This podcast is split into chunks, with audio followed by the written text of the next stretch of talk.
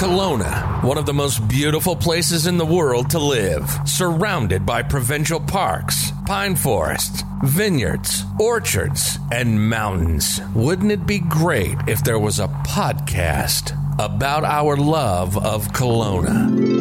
Oh no, it's real. This is I Love Kelowna, an interview style podcast about the fabulous and fascinating people that make up our great city and the Okanagan. Intimate conversations with entrepreneurs, executives, thought leaders, creatives, and anyone who has an interesting story to tell about how they're contributing to our wonderful home. This is I Love Kelowna, and here's your host, Luke J. Minkus. So, Blake, um, really glad to finally meet you. I've heard a ton about you, and you've got a great story to tell. So, I want to thank you for your time today. Um, and you first came to Kelowna in 2003. So, tell us a little bit about that story. How did you get here? So in 2002, I was involved in a snowmobile accident that left me paralyzed. Mm-hmm. Um, and I was flown to uh, Vancouver General Hospital where I did all of my had my surgery, and then I was in um, GF Strong, which is the rehab facility down there. Mm-hmm. And I happened to um, meet another uh, kid at the time that was injured um, a week after me, and he was from Kelowna as well. So um, we went through that whole process of uh, rehab and physio and just uh, trying to figure life out again together. I became really close with him and his family, and um, he was really struggling with dealing with being uh, paralyzed, mm-hmm. and so I kind of just took it on the chin and and moved on. And his parents asked me if I would come up and mentor him for um, some period of time and I didn't really have anywhere else to go because my home back in Calgary wasn't wheelchair accessible. Mm-hmm. My none of my family's homes were wheelchair accessible. So I uh, I moved up here and uh, I lived with them for a year and then um, I've been here ever since and fell in love with the place. Right. Most yeah. people do when they first come here. So this this friend of yours was he uh, well he became a friend. Yeah was he the same age as you? Roughly, no, he or? was ten years younger than me. So I was twenty eight, and I think he was nineteen when it happened to him. So yeah, yeah just difference in uh, in age and and life experiences. Yeah. So I was able to just uh, kind of take it on the chin and go, keep going. It's yeah, just my personality. Some people react differently to you know things that happen you never know how you're going to react to any of this when it happens. It's one of those things where, so three days before I got paralyzed, I was sitting in my living room with my friends, mm-hmm. and uh, we were watching this show on a guy that had was doing sit skiing. Um, he'd been paralyzed, and and I looked at them and I'm like, if that ever happens to me, just kill me. I don't want to be like that. Wow. Three days later, I'm laying in the hospital, paralyzed. and you never know how you're going to deal with it until it happens. Yeah. So you were always an athletic person. Yeah. So this is really, you know, a shocking thing to it, have happen to anybody. It was a very big change. Yeah. Yeah, definitely. And you've accomplished so many things with your body since this accident. Um, why don't you tell us some of the things that you've been able to do? So, uh, I, I've just always been one of those guys, and I just sat there when it happened, and I'm like, I'm not going to let this beat me. I'm just going to do everything that I still want to do. I'll just figure out a different way to do it.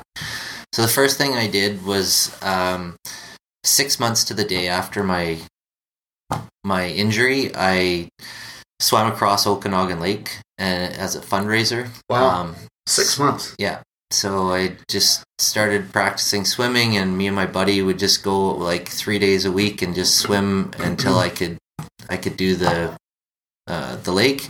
So I did from the old ferry docks to Main Beach, mm-hmm. and then um, I got back into working out, and I was training a lot. So I did. Um, I started looking at how I could be involved with the the weightlifting for for the national team, and maybe trying to get involved with the Olympics. Mm-hmm. So I was doing that, and um, and I was having trouble figuring out how to get involved with that because it's not that easy to find those channels. Mhm. And while I was doing that, I I wanted to uh, do my dive instructor course. It's something that I'd always been involved with. Mhm. So, So you, you were a scuba diver Yeah. before. yeah, and I'd started to do my uh, my dive master prior to my injury. hmm So I went and looked at seeing if I could do that, and um, I got involved with a. There's a business here, um, Diving Dynamics, Mhm. and they said, "Yeah, we'll figure out a way to make this work." So we went through the process with Patty of figuring out how I could actually do the course, Mhm. and it would still be uh, in done in a way that I, I actually got the certification that everybody else did, and it wasn't impeded or anything. Mhm. So we had to change some of the curric- curriculum with it, and um, and how we actually went about doing the training. But I had to do everything that everybody else did, Right. and so that's like blanks in the pool, uh, floating. yeah, rescue in the water, rescue, like yeah. towing people through the ocean, it, like while I'm swimming with one arm, the whole bit.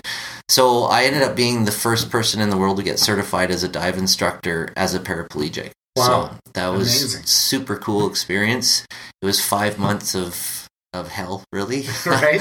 Must be very, very difficult. It's, it's very So- intense, and we were diving in the lake in in February and March, so it was freezing cold, and everybody else had dry suits, and I couldn't have one because uh, just the way the dry suits work with your feet, if they get air in them, you'll float to the top, and I couldn't spin myself around, so I Wow. had a, a wetsuit, and it was uh, not enjoyable. I'll bet. So, uh, did you get any pushback from anybody? Like anybody saying this can't be done? Uh, no, they were awesome about it. They really wanted to see how to make it happen. So, um, yeah, the guys at Diving Dynamics did just an awesome the job of helping me get through it. And my instructor Wally at the time, he's just like gung ho with the whole thing. So it was Awesome. it was super cool. Do you uh, do you still dive today? Yeah, yeah, I still dive, not as often as I was then. um, it's just I don't want to dive in the cold water, so it's when I go on vacation then I'll, I'll go diving. Right. Yeah. I've gone diving in the Cayman Islands. Is there anything to see in this lake? I mean, it seems pretty murky from up above. Yeah, there's not a lot in the lake, to be honest with you. I think I've done 110 dives. Right. I've seen about two fish. right. and so it's pretty murky.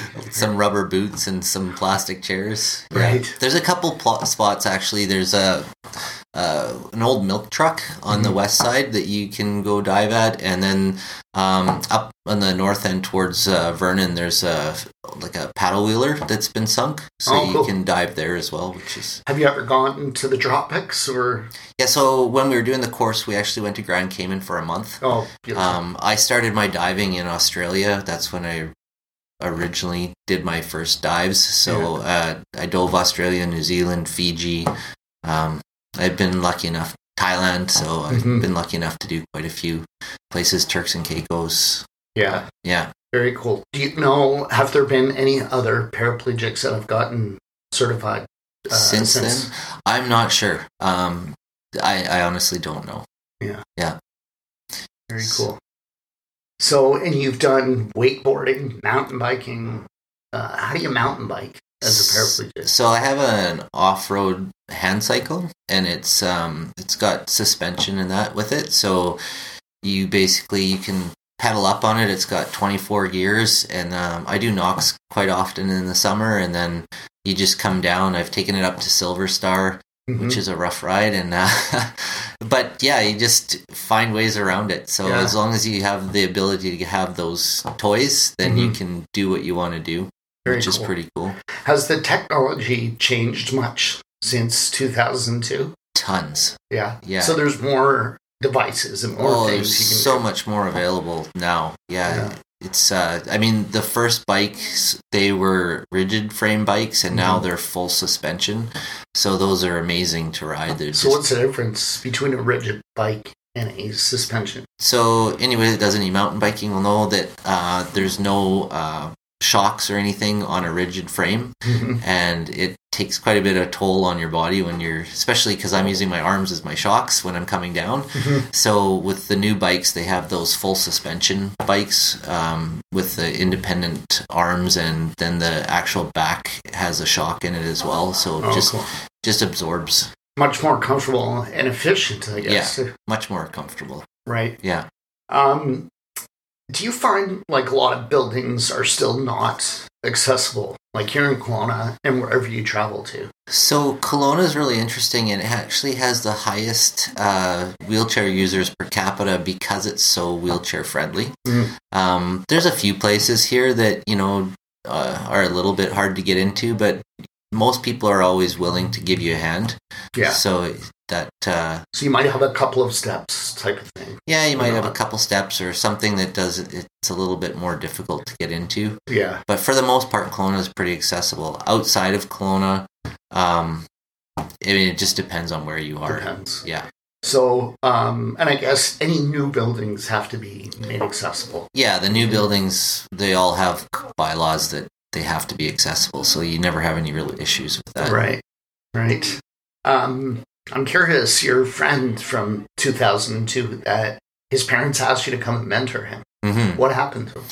So, um, he he had like PTSD with his, and he's Was it a, real It was a- traumatic it was a car accident. Okay. And so he struggled for quite a while. I'd say it took him about 10 years to kind of get through all of that, but he's uh, doing a lot better now. So, Great. Is he still in Kelowna? Yeah. Are you still friends? yeah, he's born and raised here. So, Yeah. Yeah. So you still talk to him? I still talk to him. Yeah. Nice. Well, and um, well, I had so many questions. Let's see. And I can. It's really easy to edit. It's time Right. consuming, but it's easy. So don't worry. Do you want, to talk, Um, do you want me to talk about the, uh, the weightlifting? yeah. T- tell us about weightlifting. Okay. So, um, I, I'd always been involved in bodybuilding and, and at the gym. So before I got injured, and then once I got injured, um, I just went back to the gym and started working out. And uh, and then, funny thing is, my bench was just as much as it was before I got injured. Um, and so I started looking at competing, and there was a girl here in town that was doing weightlifting, and she asked me if I would want to do uh, uh, like a weightlifting contest or Mhm. bench bench contest. So I was like, sure, I'll go, and so I did that, and I actually ran into um, one of the national team coaches Right. uh, at that at that competition, and he was working with a, a special uh, needs uh, individual. hmm So I got some contact information, and then I started uh, trying to figure out how I could maybe make the national team. hmm So I did a bunch of competitions, and then I actually got to the point where I qualified for the national team, and that was awesome. So super great experience to be able to travel around the world and um, do different competitions. I did the Pan Pacific Paralympics in Australia. hmm I did the Worlds in um, in Greece, which was a qualifier for the 2008 Olympics, and then um, I competed at there's another world event in Vegas. hmm So yeah, it was it was just such an awesome experience to be able to travel and, and get to meet some other people that were doing the same things as you. That's great. I bet you must be an inspiration to a lot of people. Because, like your friend, at least at the start, I know a lot of people would be so devastated by this and kind of feel hopeless. And you just took life head on. I was just really fortunate that I was in a place, um, good place mentally and Mhm. emotionally when it happened. So I'd just taken a year off of uh, work and was traveling and just came back. I'd come up with this life motto that I wanted to live my life by. And um, like I said, you never know how you're going to deal with it until it happens. Mhm. And I just, I've never been one of those people to just sit back and curl up in a ball and let life beat me. I just, so, you know, if I inspire people, that that's wonderful, and I, I hope that I do. Um, but I'm just living my life. Yeah. Well, you've actually done some public speaking on these topics. Yes. So, what are, what are some of the things you tell people? Uh, I mean, the big thing really is that if if you're if you're in your this situation or you have any situation, because the way I look at it is everybody has a disability. Mhm. Mine's just visible. Right. We all deal with different things, and it's all hard to deal with. So you just have to like accept those things and move on, Mhm. and just do everything that you want to do. Right. It just figure out a way to do it. Yeah. So true. So, in 2012, you traveled to India for some treatments. Right. How did that go? Tell us about those. So I was doing some research online and I found out there was a doctor in India that was doing stem cell treatments Mhm. and she'd had some success with uh, paralysis. So I ended up actually reaching out to a guy from Victoria Mhm. um, that had gone and he'd got function back in uh, his legs and he was able to stand with it.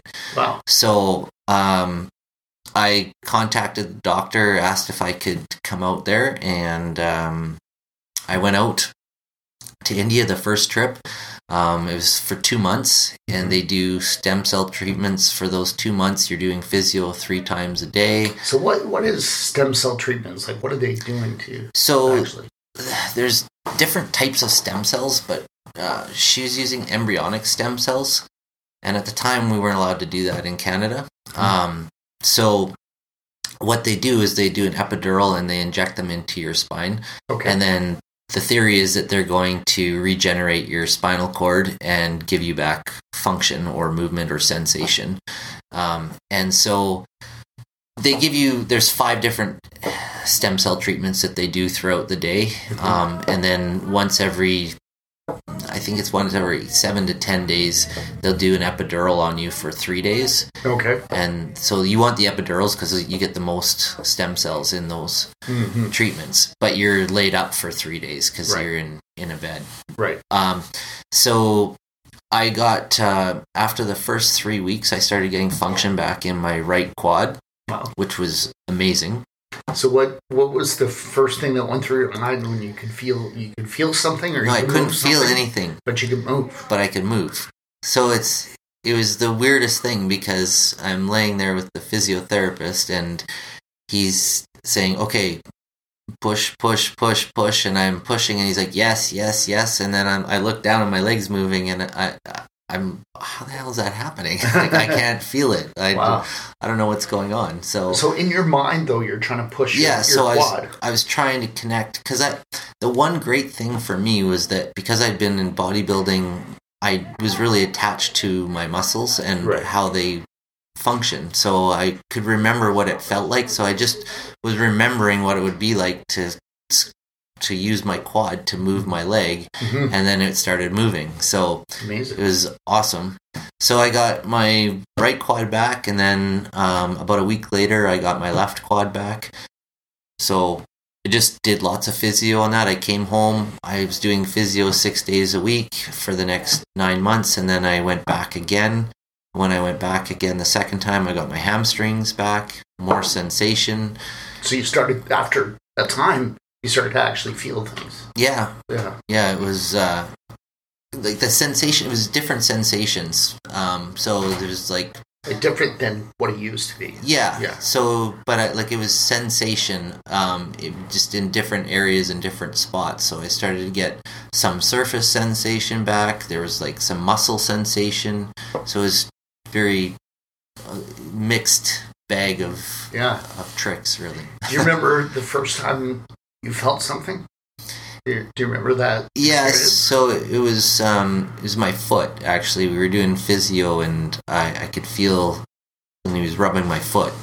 So which was pretty cool. Yeah. Yeah. Um. So then, then what happened? So uh, I went back for a third trip and after the third trip, um I came home and I was doing physio again 6 days a week. Um and I just ended up getting to a point where uh, I wasn't getting any further ahead.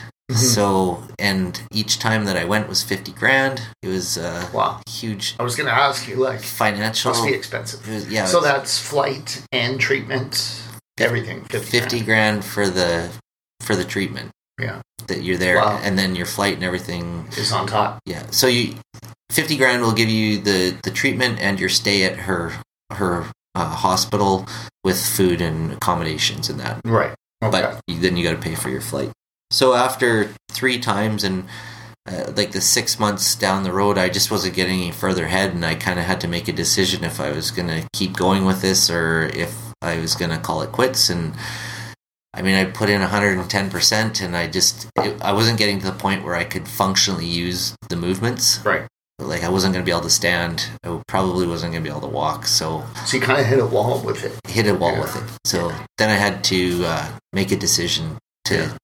say, okay, we're, I tried, Right. and uh, it didn't happen. So Do you, um, looking back on that experience, do you regret spending the 150000 or are you glad that you did it? no, I'm I'm glad that I did it because I always would have wondered what if, Right. and I don't ever want to have that in that the past, like wondering Mm-hmm. what if. So it was really hard, and um, there it was actually more difficult to to give up that hope the second time than it was to be paralyzed the first time. Mhm. So, you know, uh, that was a rough go for sure. Right. Yeah. What were you doing for a living in 2002 before the accident? So I had a general contracting company in Calgary, Okay. and uh, yeah, my buddy of mine and I we moved out there um, and doing that. Right. And since then? Um, number of things. So um, after I moved here, I was buying and selling houses, fixing and flipping them Mhm. for a little bit, and then um, I actually was working with a guy that I went to high school with out of um, Phoenix when that whole thing crashed, Right. and we were buying and selling places down in the states. This is like 08. No, no, like 12, Oh, okay. 13, 14. So after the crash. Yeah. Yeah. So we were just buying them at auction as basically one of those reality TV shows, Right. but not on TV. Yeah. And um, and then yeah, just uh, fixing and flipping them. Mhm. Um, and then I did some currency trading after that for four and a half years, hmm and now I'm uh, with TD as a mortgage specialist. Yeah. So When did you become a mortgage specialist? I've been doing this for uh, two years and four months. hmm Yeah. So It makes sense, right? Because you knew, even from your contractor days, you knew about real estate, you knew about financing. it's just a, a very different uh, transformation. Yeah, Yeah. like th- from one side of it to the other. Yeah. From, from getting the lending to actually being the lender. Right. Yeah. Yeah. Um, has been challenging in the last year or so with all the new rules and the new taxes? And Yeah. it's, uh, it's kind of putting a damper on the market a little bit. It's definitely put a damper on the market. Things have slowed down quite a bit. Um, the new rules have made it a little bit more challenging to get people qualified, definitely. Right. But um, there's still, you know, ways to make that happen. It's just, Yeah. I, I always like to tell people like we just have to adjust our expectations. If you were dreaming, you know, of a huge house, maybe it's going to be a little bit more modest house. But if your credit's good and you've got the employment history, you can still get into a house. It's just going to be a, lower price point than than we thought two years ago. Right. So that's kind of the the thing is you have people that had this idea of what their home was going to be and now it's they've had to adjust it and sometimes that people don't like that. They don't like that, yeah. And I think it takes time to Yeah. like um in my experience, like recessions kind of last for a year or two. And people adjust and then they you know, they get uh, tired of sitting on the sidelines Yeah. and they want to get back into it. So it's reality, right? It's just the way things go. Yeah. Yeah. They say there's 7-year cycles in the uh, housing market. So, Yeah, seems to be. Yeah. Any predictions for 2019 for real estate? no, I don't want to do that. There's no there's no crystal ball. So right. I'm not going to put that out there. Um, is there anything else uh, we didn't cover? I think we covered. Yeah, we covered lots. Um, Yeah. About 23 minutes, so that's kind of perfect. Yeah. Sure. Um, Blake, who would you like to nominate to come on the show? So, uh, my thoughts is that uh, Justina Lee Stoles, she's a realtor at Century 21. Uh-huh. Um, she's awesome and really involved in the community and doing a lot for Kelowna. Yeah. Um, she loves it here just as much as I do, so I think she'd be great for you to have a conversation with. Yeah. I know Justina, so I think that would be great. Yeah. Well, Blake, thanks again for your time and uh, hope to see you around. Yeah, thanks, Luke. I appreciate it. Luke Mankus is a realtor. He loves what he does. We asked Luke if he had any regrets about moving here in 2011, and he always says, yeah, one regret, and that is he didn't move here sooner. When Luke came here, he didn't know anyone. He didn't know the neighborhoods or anything or anyone besides his daughter, who was six years old at the time. So he knows what it's like. Now, he's an expert and has helped well over 100 single people, couples, families, and investors with their real estate needs in the Okanagan. If you're new to our beautiful city, Luke can help you get connected with great lawyers, dentists, carpenters, landscapers, swimming pool installers, you name it. And whether you're new to Kelowna or not, Luke knows real estate. He can help you find a great property, negotiate a good deal, and hold your hand all the way through the process until the day you get your shiny new set of keys. Luke is known as a no pressure kind of guy. He's had clients where it took even a year or more to get them into a property. He just doesn't believe in rushing things. On the other hand, when you decide it's time to act, he's diligent and he'll work day and night until the job is done. Give Luke Mankus a call or a text message at any time 778 215 4273. Again, that's 778 215 4273. 778 215 4273 to chat with Luke about real estate.